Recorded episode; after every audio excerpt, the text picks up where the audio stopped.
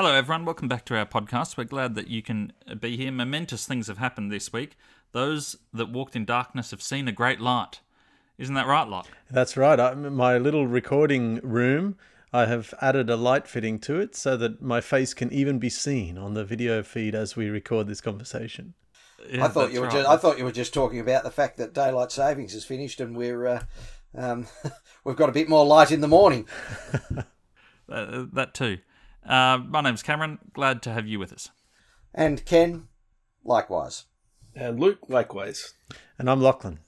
Okay, we're going to jump straight into a discussion of the flood, which is a um, an important story in the sort of gradual unfolding of, of God's interaction with humanity, particularly in the context of covenants.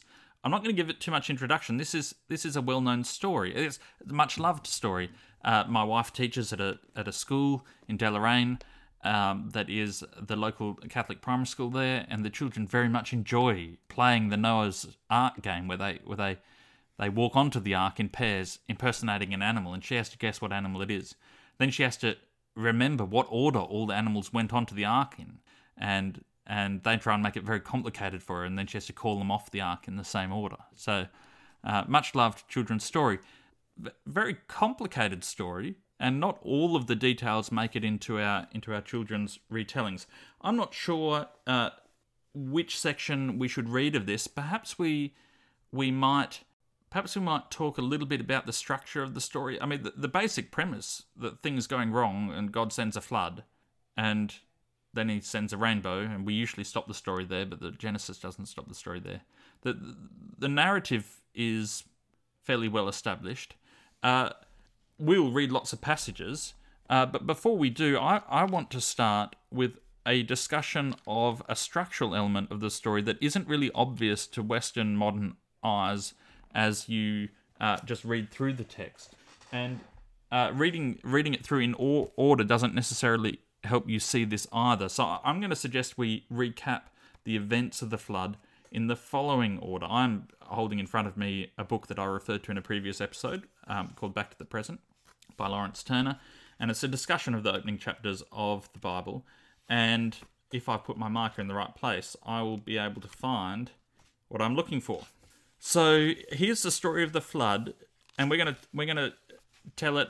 Uh, we're gonna turn the story inside out or outside in. We're going to start from the two edges of the story and work our way toward the middle, perhaps. Uh, what is being told in in Genesis five? We won't read the verse, but uh, what's in Genesis five thirty two and in Genesis nine twenty eight?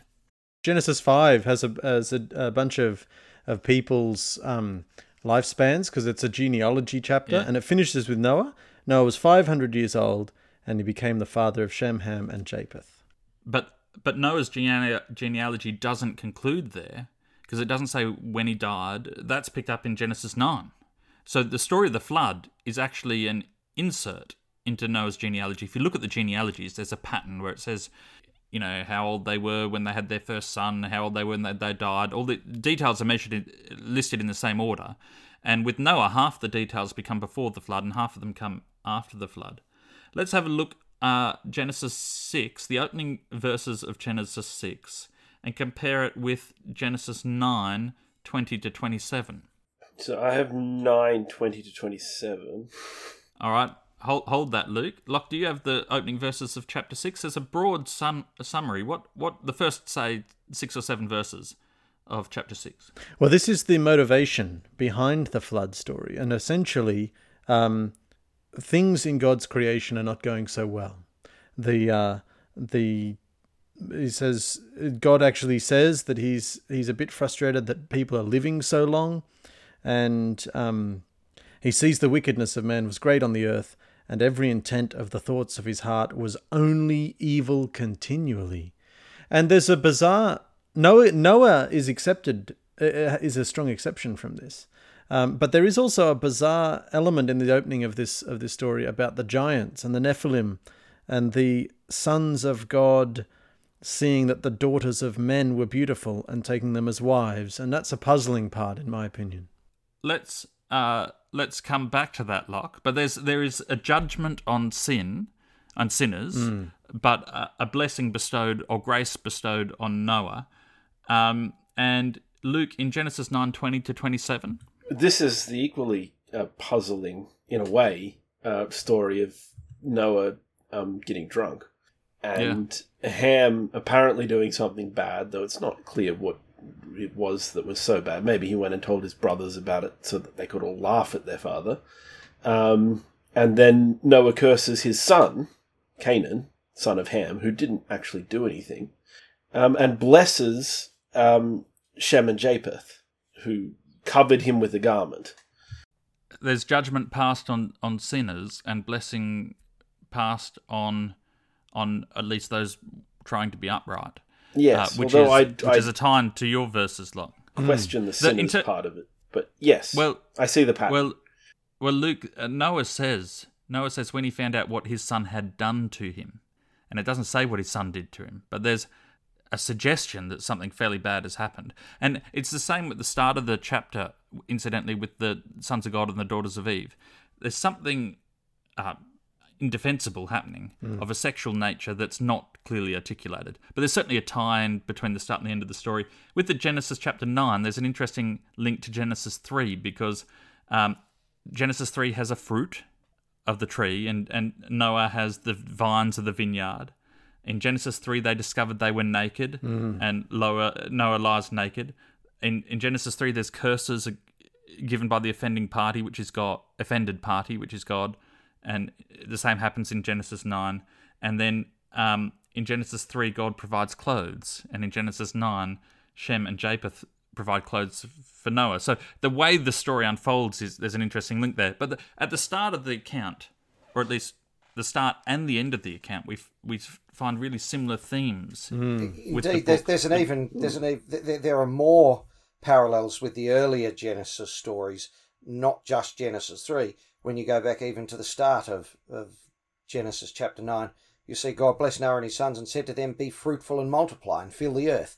Well, that's a previous uh, uh, Yeah. requirement that God or, or command that God gave uh, earlier. If so you look, that's a that's a great verse, Ken. If that's the start of chapter nine. Mm. yes, That's God's that's God's fourth divine address and it's it's a covenant of blessing and peace. If you look at the start of the account, God's first divine address is a resolution to destroy. So there's there's a a contrast brought out there. Uh, uh, um, but, but it's a bizarre resolution to destroy. My spirit shall not abide in mortals forever, for they are flesh.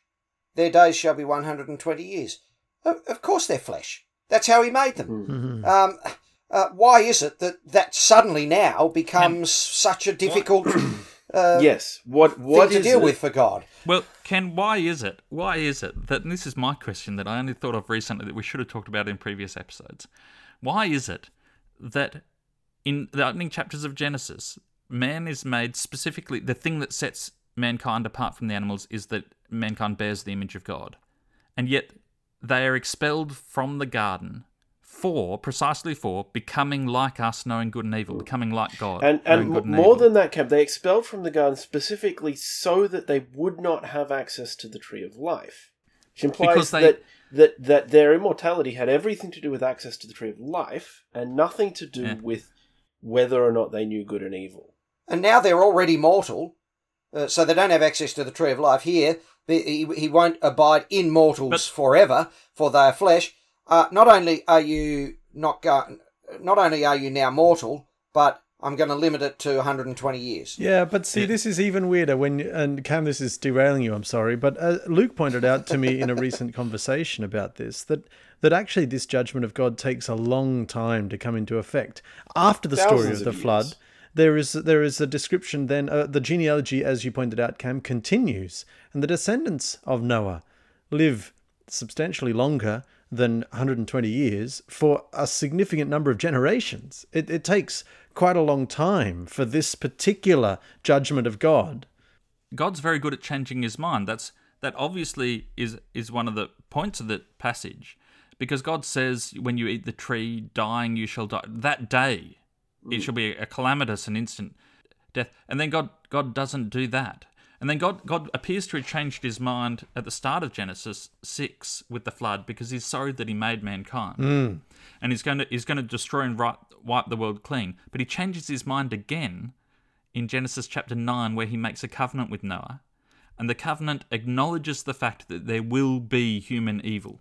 Yes, mm. yes. And just and despite this, he will not. But uh, I, I, I, before we leave this point, I, I'm going to persevere with the structure of the of Yes, the go back to the It structure. start.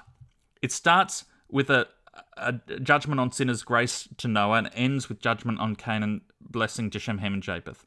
Um, the story then moves in Genesis 6. The next point is so the second point in the story is Gen- Noah and his three sons.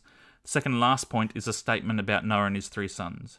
The third point in the story uh, is that there is uh, violence in God's creation uh, and God resolves to destroy. As we've just looked at the end of the story, there's a similar resolution on God's part, but it's to to preserve order rather than to destroy. So there's a, a contrast here instead of a, a similarity.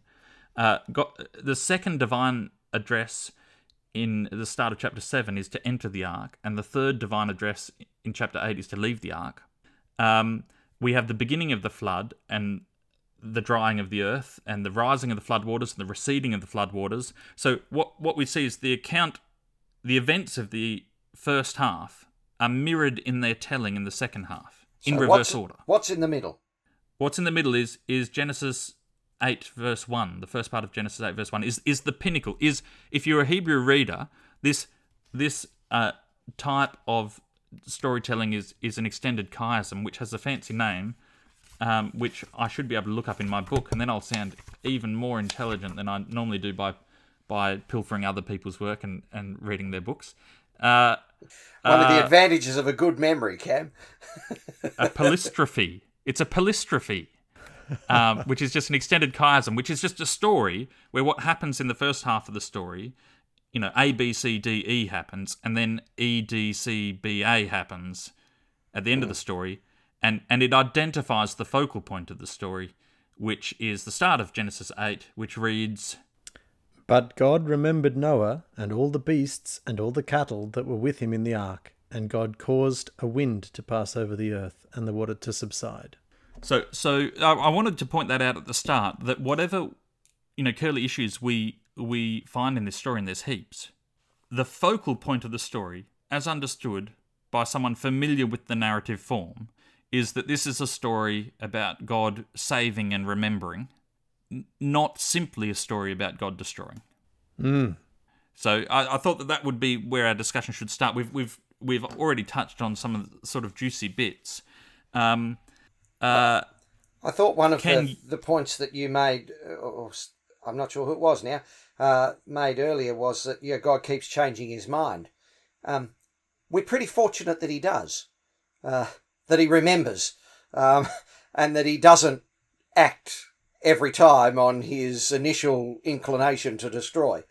Well, it's interesting, isn't it, that God's God's decision to destroy here is actually pretty far reaching. It does it does strike me as a little bit of an overreaction because at the start of Genesis 6 the problem that is outlined is is maybe related to this this vaguely alluded to potentially slightly sexual misdemeanor type of thing with this with these sons of God taking the beautiful daughters of men. Um, but the main problem is the the wickedness, this this intent in the man's heart to do evil continually, and violence. And, and that's a contrast, Lock, to Genesis one, where everything was good, everything that God saw was good. Whereas, whereas here in this account, everything that he sees is evil. well, Ev- that's all, all in, it's entirely evil. Yeah, but this is the question. It is humanity which is described as being evil and violent. And yet, in verse 7, God says, I'll blot out man, whom I've created from the face of the land, from man to animals to creeping things and to birds of the sky. For I am Well, uh, sorry I'm not- that I have made them.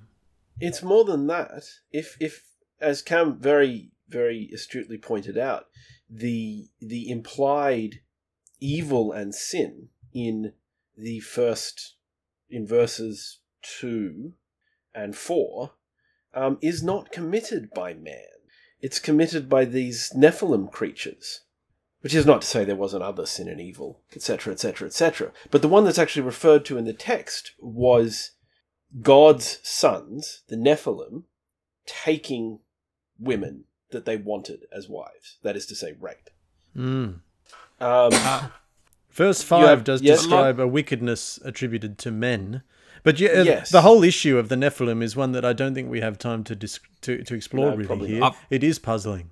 I've I've got an excerpt in front of Laurence Turner proposes a couple of uh, solutions that uh, they're not his solutions, solutions that people have found in the past to to that passage, and observes that none of them are very convincing.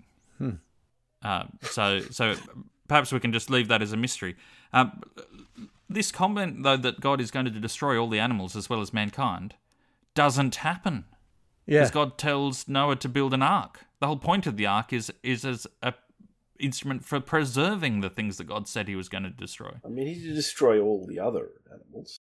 Yeah, it's it's notable in Genesis one. The the animals in the water, the animals in the sea, were specifically described as an extra category, and they are omitted because it seems obviously difficult to wipe them out by sending flood waters. A flood.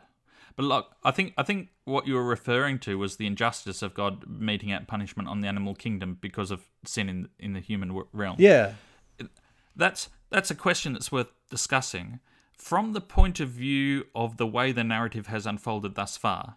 The creatures were under man's dominion, and and the Israelites didn't seem at odd, at all odd. They didn't seem to question that that a whole nation should be punished if its king was leading it in the wrong direction. Hmm. That that seems to happen. So, in other words, if you're part of this collectivist sort of culture, if the person at the top is going wrong, then the whole group is subject to judgment. Punishment. right. And- Reverse ministerial responsibility. Yeah, it's because we're responsible. Basically, they'll put under our care. So when we stuff up, of course, it meets out. yeah. You know, Okay, th- this brings punishment to the animals as well because they were put under our care. And Right. So I need to be a little cautious about bringing a modern sense of individualism uh, to the to the sp- collective of species here at the start of Genesis Yeah. six. Yep. Well, I accept no, I maybe. mean, but it, I mean, you still can't just discount the modern sense of individual responsibility and or innocence, um, just because you know it might not have been in the culture of the authors. We still believe that to be true. We, as a society, do not punish the collective for the actions of one individual. Mm. We punish. We only punish the guilty. That is one of the. Correct me if I'm wrong, Ken, but that's one of the fundamental concepts of our justice system. Well, in fact, what we do though is we punish the individual for the uh, sins of the collective. uh, just while we're discussing this, um, that some of the curly ethics, what's worth pointing out is that the story of the flood is a story about ethics, about right and wrong and morality and behavior and, and choices.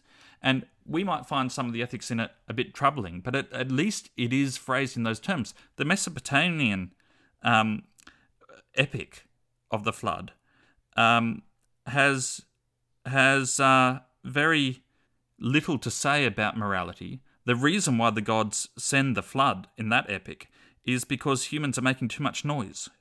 And the god Enlil, Enlil is finding it hard to sleep, and so he's going to send a flood. And the, the story, as told in the Mesopotamian account, is is a judgment on the gods' fickleness. Uh, as in, the gods are not painted in a favourable light. And that's in huge contrast with the story in Genesis. Although, interestingly, the fickleness of God is not so much in contrast. Although, as Ken pointed out, in the Noah story, it's a good thing that he changes his mind about killing everything. No, but God's God's not fickle. There's there's a point here, um, and I'm going to look clever again by stealing someone else's ideas. Um, God, God's not um, disinterested. He's also not uninterested, but he's not he's not disinterested in this. He he has a stake in this play. He, he's not um, fickle in the sense of being sort of impersonal and toying with other people. Uh, what it says is. Uh, God saw that the inclination of the. Th- I'm reading from Laurence Turner's book. God saw that the inclination of the thoughts of his heart was only evil at all time. And then a few verses later, the Lord was grieved that he had made man on the earth, and his heart was filled with pain. So, one of the central premises, and this is this is a, if you like, a new idea, because Genesis is talking about the beginning of all things. This is like just sort of coming into focus. The idea is that human in the evil heart produces pain in God's heart. So God God's n- not fickle in the sense that he is he's acting out of a state of being wounded. He's hurt. He's genuinely hurt. and Um, and that's connected. So back remember, so in verse um, three of Genesis six, uh, this this God deciding He's going to limit the lifespan of humans. It says, "Then the Lord said, My spirit shall not strive with man forever, because he's also flesh. Spirit and breath are same sort of word. And what happened back in in Genesis one and Genesis two was that God created man and breathed His spirit into him." So now there's hmm. this connection again, the the heart of God and the heart of man, and the spirit of God and the breath of man. They're being there's a lot in the start of this that is tying the those two same together. word. Yes, s- Yeah. yeah, yeah. And interesting, Lachlan, and a little bit of a postscript on this thing about lifespans. I looked up after our conversation previously um, the end of Abraham's life. He lived to 175 years and is described as, at, the, at that point, giving up his spirit. Hmm. I think it is. And returning That's to his interesting. ancestors. The spirit, Yeah. spirit gets another look. I think the Hebrew word is ruah. Uh, I'm not, I'm going to be saying that entirely incorrectly. Uh, but when God sends His Spirit over the waters, that's the same phrase that's used in in Genesis one verse two, where in the beginning God created the heavens and the earth, and the Spirit of God was hovering over the waters. Except in the flood account, we usually interpret the word God sent a wind over the waters to dry it up. But but the Hebrew phrase is the same as God sending His Spirit, which happens in, in Genesis one. Uh, of course, uh, Ken, you pointed out that in the creation account and in the flood account, there is a um, there is a blessing to to uh, multiply and fill the earth. Well, it's a command, Uh, really. It's a, it's a command. In Genesis, in the creation account, it says the Lord formed the man from the dust of the ground in Genesis 2. And um, there's uh, two Hebrew words used in sequence, which are used in the verse, Never again will I curse the ground because of man, in, in the flood account. Uh, and then uh, the most notable one is uh, there's a few other similarities, but then uh, the conclusion between the rainbow and the Sabbath. There are only three things in the Old Testament that are given as the sign of a covenant. One of them is circumcision, which doesn't feature in, in the in the comparison that we're looking at today. The, the one, the other is the rainbow, and the other is the Sabbath. They're the only things in the Old Testament identified as being the sign of a covenant. So uh, is that right? Um, I, I thought. I hope it's right. It's in the book that's in front of me, Ken. Well, I thought that when I thought that when God made the covenant with Abraham, he there was some animals that were split in half, and he walked through the animals. Okay. So, as an ongoing sign of a covenant, okay. Circumcision's not exactly ongoing. Well, perpetual through the Israelites. well, what I'm, I, I can, yeah. You're you're valiant in your defence, Cam, of this of this claim. It's admirable. I I agree. I believe you, Cam. I agree with you for what it's worth. Yeah, yeah. My my point is that that the story of the flood is, is told in a way to exaggerate uh, similarities. It's told as a recreation. Yeah, Mm, It's, it it's a very much is. recreation. You can see that. yeah. And so so God's resolution to destroy is is not in fact. I know that's what He says, but that, that's not in fact His resolution. His His resolution is is to make a a new start, and the new start doesn't fix things. Um, in the sense that we have that episode in Genesis 9 where there's still sin, still of a similar nature. Um, it's, it's described in similar terms. But but even if you just said, even though it didn't work, what this what this account identifies is that God's preference is not to make a clean sweep. His preference is to, as far as possible, recreate what's there. And and you see that then in terms of the cross and his interventions in our own lives. Identifying that as a one of God's priorities is a really valuable addition Well, to so to the unfolding narrative. I'm thinking about why God makes the covenants. And I think in, in every instance, it's to, it seems, it's to moderate, to put some boundaries on his own behavior, is the primary reason Yes. why he does it. And I, That's a I good think, thought, Luke. yeah, I think it is because what we see in in these early chapters of Genesis is a God who does, you know, fickle is maybe has too too many negative connotations to be really fair here, but he is changeable. He he changes his mind about stuff, and then he goes on. And- it's not good that I keep changing my mind about stuff. I'm going to set myself some rules, and here are the rules. I'm not going to destroy Luke- the earth again. And Luke, if, even if the God of the Israelites was not fickle, it is certainly the case that the gods they would have been familiar with from other nations were. Well, and I think here's what the distinct here's what the, the distinction is, Cam, that I think you'll like is that God is constantly changing his mind in Genesis, specifically because he cares about humans. Because what is happening causes him pain, as opposed to say the Mesopotamian gods or gods in other stories, where they change their minds because they don't care and it doesn't matter to them, so they're whatever. So it's it's it's the same changeability, but for entirely different reasons. Mm.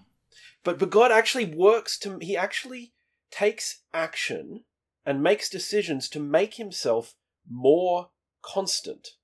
And this is played out elsewhere in the Bible. You know, there's those uh, Psalms. Our first series was on the Psalms. There's those Psalms that are just verses upon verse of, of the psalmist thanking God for your law, how wonderful it is, how beautiful, how perfect it is. And we we don't turn to those Psalms so often. I think I think one reason why it would speak very strongly to the ancient Hebrews is is you know other nations had had indifferent gods who changed their mind and you had to sacrifice to them you had to sacrifice your kids to them. You like you just had to go bend yourself over backwards and spend everything you had. You never knew what the gods would require next whereas the israelites god had made it really clear had had established terms of reference very clearly and that's that's a fantastic thing. That's just uh, that is a that is a reason to praise him. And and Yeah. your comment, Luke, that the, the covenant is a restriction on God is is true of of all the covenants. Um, when we talk about the Noahide covenant, I I read something in a different book, so now I'm going to look twice as clever now. Except I won't look twice as now. Now I sound very foolish. I won't I won't look clever to our listeners because they're listening. They're not looking. Um, so I'm sounding less clever. I'm, I'm going to stop talking. Um, and maybe the less I say, the more clever I'll sound. Uh, but a separate book now um, by a Jewish rabbi that I've referred to previously, not in God's name. He refers to the Noahide covenant, and he was referring to all sorts of things in this book that I had no recollection of being in the Noahide covenant at all. I thought the Noahide covenant was the rainbow, but but the, it's only the sign of the covenant. Right, What is well- the covenant? Well, I wanted to make a point here, Cam, that the um, uh, talking about the covenant in connection to the story of the flood automatically makes me think of God's um, s- speech after the dry land has reappeared. But I'm startled to note that there is indeed a second covenant in this story in Genesis 6, verse 18, where God has Well, just given the- God has just given his instructions. Yeah, it's the first covenant in the story. God has just given his instructions to Noah about how big to build the ark. He's described what he's going to do with it. In verse 17, I will I am bringing the flood of water upon the earth to destroy all flesh, in which is the breath of life. There again, the breath, the spirit. And then in verse hmm. 18, but I will establish my covenant with you, and you shall enter the ark, you and your sons and your wife and your sons' wives with you, and of every living thing and of all flesh you shall bring two, and you will be kept alive. And I've, I've, Yeah. I've skipped over a bit there. So the word hmm. covenant is explicitly used in verse 18 of Genesis 6, and I had never noticed that. And and this covenant is quite notable itself, like because it it itemizes. Incidentally, this idea of Noah preaching and inviting people onto the ark is not in the account anywhere. Hmm. Um, Right, this So- children's story bit that we have. It that is alluded Noah to- Seem in, Yeah, in the book on. of Hebrews, is it Hebrews, Luck, Noah is referred to in the in the is it in the faith chapter is referred to as a preacher. I think so. Certainly in the New Testament, there is a mention of Noah preaching, but in Genesis, there is not. And in this first covenant in the story, there is a, I think you were just about to say this, Cam, there is an explicit itemization of who is included in this covenant of mm. rescue from the flood. And it, there is no room. No wonder Noah didn't preach. He'd been given very clear instructions about who was going to be in the ark. But no, but but even that list is notable because who was righteous? Yeah, Noah. Noah was righteous. He he It's blameless singular. in Noah his singular. alone was righteous. Yeah. The reason why the translations say Noah alone is because the, in the Hebrew text it is singular. That's that's not something that the translation has been added in. It is inferred in the text that Noah alone was righteous, but th- this offer of redemption is extended to his family. Mm. I also just a very quick side note of no significance. In the bit just after what you were reading from Lachlan, twenty one, which finishes God's command and covenant to Noah. It says, "Take with you some of all food that is eaten," which I just find a remarkable instruction. Just some of all food, yes. and take that as well. Yep. Yep. Gather it to yourself, and it shall be for food for you and for them. Mm, All food. Of course, some of some of the food that was eaten was animals, Mm. because he takes more of the clean animals than the unclean. And there's no mention given here as to what is done with the carnivorous animals that are rescued on the ark. There's no mention of a lot of the practicalities, which I I think is is because that is beside the point. Yes, it's very, very obviously beside the point from the context of, of the story being told. Well, the story. This is not a story about about the flood. How to make a it's a story about. zoo. Yeah. It's a story about God. Mm. Like really obvious. Even it's not even a story about Noah because if you look, um, Noah says nothing in the first half of the account at all. Uh, does he even say anything in in? Yes, Noah. The only thing Noah says is uh, at the end when he curses his son, Yeah. um, Canaan. He Um, doesn't actually you know, speak in, in, in the start in the start of the chapter, story. God says do X Y Z, and then all it says is and then Noah did it, and then God Yeah. says another speech, and then it says so. The story is not a story about Noah and the flood; it's a story about God and the flood, and and it's very much God is the central character, and and we're trying to establish on what terms God will interact with a people that are that are fallen. That's a loaded term. Anyone who is wants to be less sure of what fallen means should listen to our previous episodes. But but i- on what terms will God on what terms will God interact with people seems to be the question. Hmm. And and we've learned a couple of things. We've learned that God is upset really hurt by human evil. This moves him to action, but the God who judges is the same God who is gracious. He's gracious to Noah's wife and, and Noah's kids. If his if his purpose was just to continue the human race, he only had to extend his grace to Noah's wife. well, he actually didn't even have to extend his grace to anybody. He could have just started again. I mean, he made Well, them the first time round. So, and and and what we find is the, the flood is is a one-off event. The permanent state of affairs, the, the conclusion we, that we're getting to. uh, The question is, how is God going to relate to people who are who are fallen? And the the permanent, everlasting covenant, his final decision on the matter, as it were, from the point of view of this narrative, comes in Genesis 9. So the rainbow is the sign of the covenant. But what is the covenant of which it is a sign? What's in the covenant? What's in the Noahide covenant? Yeah, well, the so uh, with the covenant is not established with with Noah alone. The covenant is established with Noah and with his descendants after him, and with every living creature, the birds, the cattle, and every beast of the earth, all that comes out of the ark, even the beasts, every beast of the earth. So the covenant, whatever it is, Cam, is is addressed to a very now Ken, you're going to have to help me here with the the formal wording of this, but the recipients or the the um, addressee of this covenant is is rather universal. Well, it's probably as simple as a covenantee. Right, covenantee. So I think I'm a covenantee of this covenant. Yes, you are. You're, uh, the, Noah, his heirs, successors, and assigns.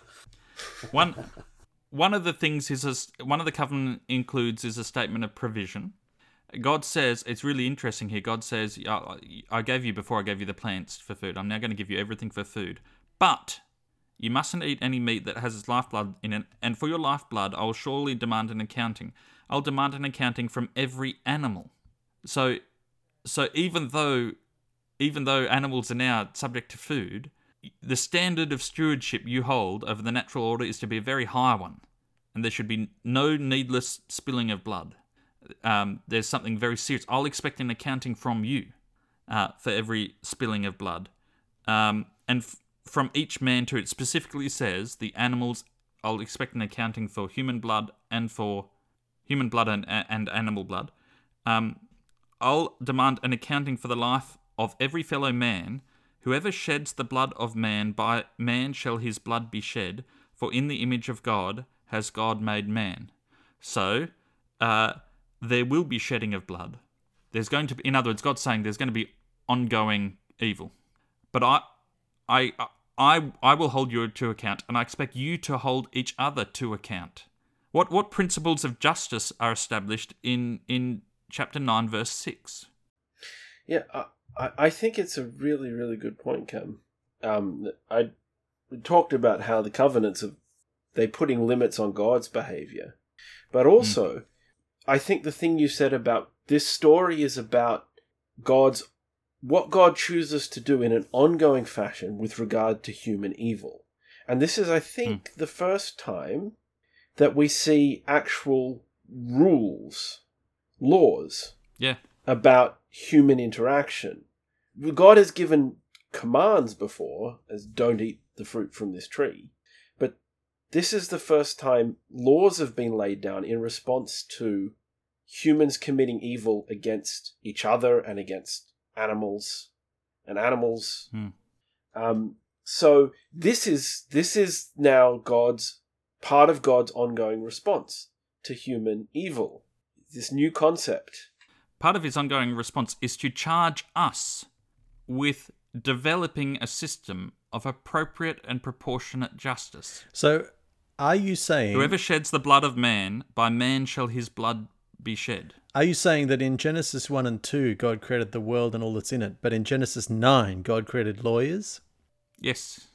And note that it doesn't say, and it was good. oh dear.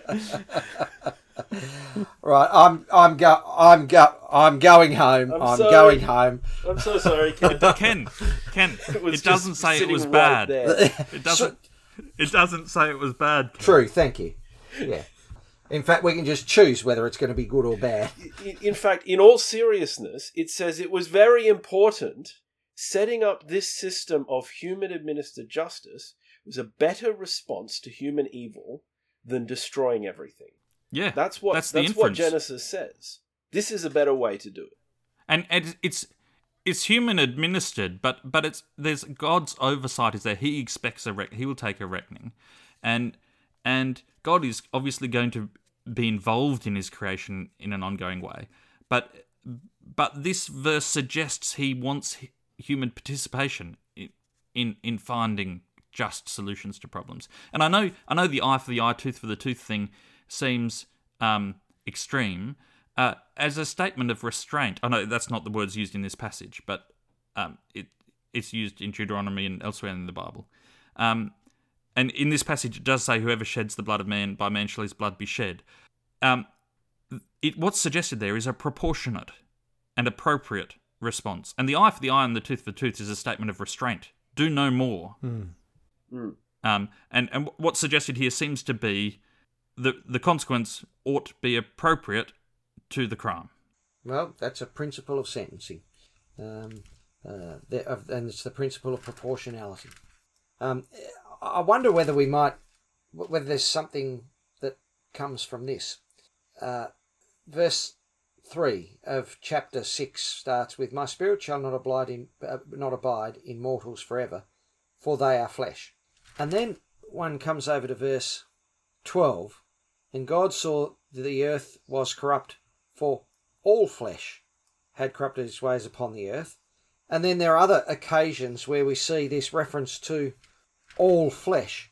So we go over to uh, uh, verse It's chapter in- nine. in nine, six, uh, Six, uh, 15. 15 i remember i Yeah. covered this between me and you and every living creature, creature of all flesh um, uh, and never again shall a flood to destroy all flesh and there's other references to all flesh. Um, what is this all flesh? And where does it fit in? Is there anything is there anything to be made of that that hasn't already been said? Well, so there is one there is one really obvious thing, Ken, which is um, again the, the universality of it. So you know, in the Christian era, most Christian well in the New Testament, in the Christian era, the question about the sign of circumcision came up over and over again. Is that an important sign? The question seems to sort of be: Does how does the Abrahamic covenant work in the post-cross era? That's that's what the Book of Acts and, and large portions of the New Testament seems to be exploring. Do you notice, Locke? Do you notice, Locke, that what they come up with is consistent with the Noahide covenant? The one thing that they keep is the spilling of blood, which is in the covenant with Noah, which is a universal covenant with all humankind, and the Abrahamic covenant is not a covenant with all humankind. that is really interesting. I've often I've often posed the question why the three conditions that are imposed in Acts in the Jerusalem Council as a kind of solution to this question of circumcision. They seem they seem good. I don't have a problem with them, but they do seem a little arbitrary as the central three things. and, Um, and really quite incomplete And and note what they were. There was I, don't, I probably can't list them all off, but there was refraining from sexual immorality. In in in some vague way, sexual immorality seems to be connected with the story of the flood. There was there was refraining from being careful about the consumption of flesh, um, expressed through the sacrificial to idols and and the blood. But that's exactly out of the creation out of the the flood narrative here. Aha. So so that's an interesting thought there. I'd I'd not connected those together. Let me read you this excerpt from this book by Rabbi Sacks, Not in God's Name. And I'm going to read you a bunch of excerpts and piece them together. Um, Genesis describes two covenants the first with Noah and all humankind, and the second with Abraham and, his children, who are not all humankind, just one particular people within it.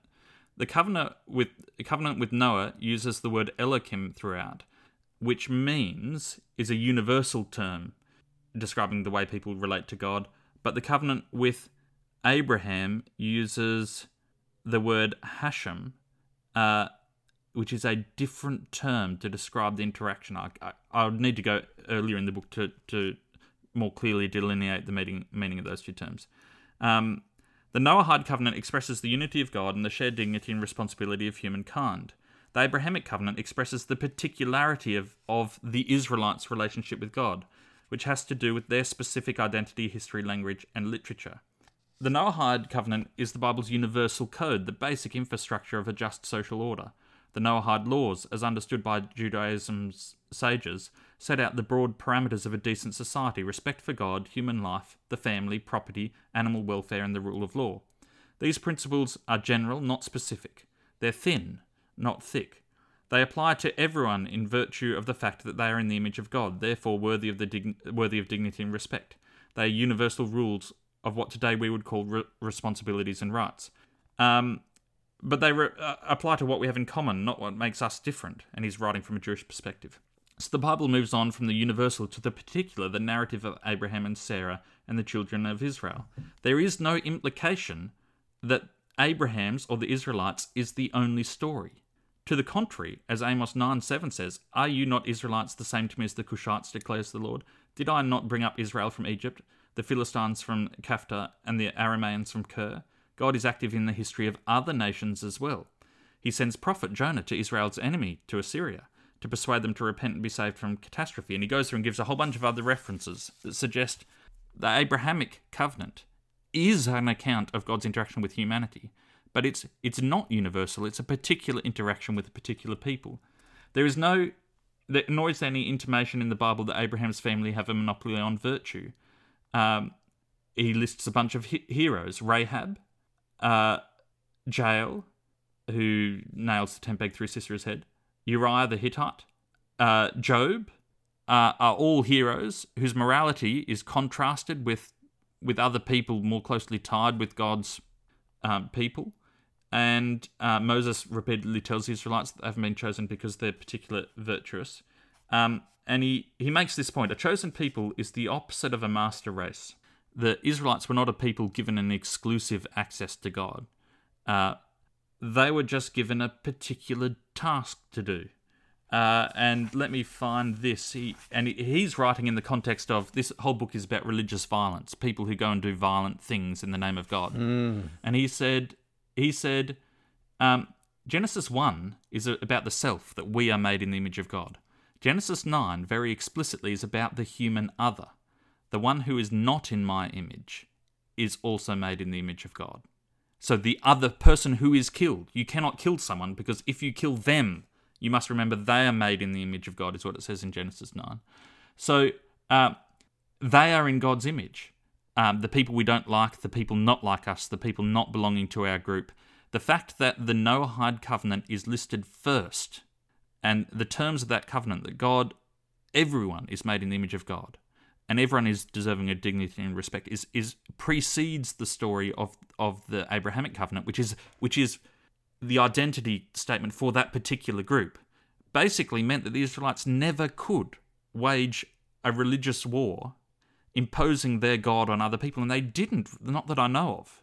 They didn't sort of go on crusades forcing their God on other people as other neighbouring countries did. Hmm. I wonder what that has They, to say. they couldn't do that. They couldn't do it because the other nations were, the Noahide covenant precedes. I know what It- you're it- about it- to say, Ken. and It's the- yes, what- what is it in a Shameful. Yeah. Um, the Noahide covenant precedes the Abrahamic covenant. It is the more fundamental covenant. Yes, Um, and it and applies he- to he- he- Christians as well. Well, yeah. I mean, I, I, every- Yeah, okay, Ken. to, to make it explicit, uh, I wonder what that sort of approach might have to say about our attempts to legislate our morality on broader society. Yeah. Hmm. And as, as has been seen, I think, Luke, you may have been referring to the Crusades. Well, you, you actually used the word crusade. but yes, The that's Spanish what I was. Inquisition. Yeah. Um, Well, many, many such things.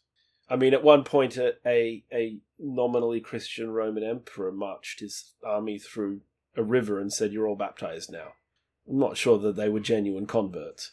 they, Yeah. they, Luke, they, oh, they weren't all baptized. Their sword arm was kept above the water. right, so they could still kill people fight without, uh, without with that moral with that hand. Yes. With that hand. Um, but, But- hey, coming coming back to something, we talk, Lachlan. You were talking about the collective versus the individual and all the rest of it. But we actually Mm. do see some sign of the concept of individual in Genesis chapter nine, verse six, and this is very much connected to what you were just now reading, Cam. With, there's two fundamental principles of justice in that one verse, which is proportionate punishment Hmm. and only punish the guilty. Yeah, individual responsibility. Individual responsibility. That's that's really fascinating. And, and it does specifically say, whoever sheds the blood of a human, Mm. by a yeah. human shall that person's blood be shed. So there is that yeah, individualism referred to there. Yeah. Cam, the those excerpts that you just read are really, really good. That's that's top quality stuff. I think it's very fascinating to reflect that it's coming not from a Christian perspective, but from a contemporary Jewish Second dinner perspective. time. Um, I'm intrigued by it, and th- th- we we may need to come back and look at it next week because this week's Sabbath school lesson was called "All Future Generations," and we've we've absolutely resonated with that theme of universality. But next week's lesson is called "An Everlasting Covenant," and it focuses in on the story of Abraham and and his chosen family. So I think we're gonna have to we're gonna have to come back and revisit some of what you're talking about. In the light of our discussion about Acts, was was Abraham's covenant everlasting? Yeah, let's Uh, let's take that one on notice for next week. And Yeah. And Uh, as as a concluding thought, um, if we were to answer the question, what is God's interaction with with human beings who are fallen? What what are the terms of reference? Whatever issue you have with the start of the story, um, God's resolution to destroy is is not painted as his optimal solution. The, the broad structure of the account is that something's wrong and that God will try and recreate it, even though it persi- it means persisting with people who get it wrong all the time. Noah's sons you know, sin sin hasn't hasn't solved the problem. But God's solution is He would prefer to keep trying, and and in in chapter nine, what we see is that God's saying, look, there will be injustice, and we're going to have to find ways of dealing with this. These are these are the sorts of ethics and morality. Uh, these are the terms of reference that I'd like to draw up on on absolutely what I think is the right and best way to live going forward. And then he makes a promise and says, Even though the hearts of men are evil, I will never again destroy the world with a flood. And and the everlasting part of this covenant is the fact that God has resolved to be gracious. Mm. Indeed, isn't it interesting that, in fact, he did not destroy the world with a flood? Uh, there was always that, I'll use a loaded term here, remnant, Mm-hmm. uh, that kept, uh, kept that, that God did not destroy. Um, so Yeah. many, look, much of the world was destroyed. Most of the world was destroyed. Uh, the largest portion of the world was destroyed. Um, uh, but it was never all destroyed. Never has been, never will be. is is what the passage suggests. And of course, Noah is a type of Christ who alone was righteous, but was allowed to take his family with him on the boat. So, uh, um, we there's lots of other ideas. As always, we'll, we'll now throw the discussion over to our listeners. Uh, We're very encouraged uh, that we have people who listen to this podcast, and we, of course, will have these discussions whether they're published or not. We we do hope that they bring you some blessing.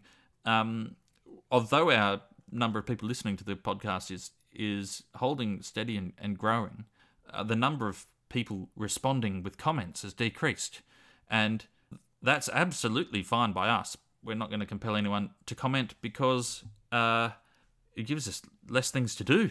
Um, there's already heaps of ideas to put into episodes, but we, we do want to give precedence to any comments or ideas that are sent back through from listeners. So if you have any, please send them to the email address sabbathschoolfromhome at gmail.com. And we'd be really interested to know uh, any thoughts that you have, uh, any answers. We'd even perhaps be even more interested in any questions uh, because we find those invigorating. And uh, feel free to share this this podcast with any of your friends or enemies or acquaintances of any type. And uh, we hope that you'll join us again next week.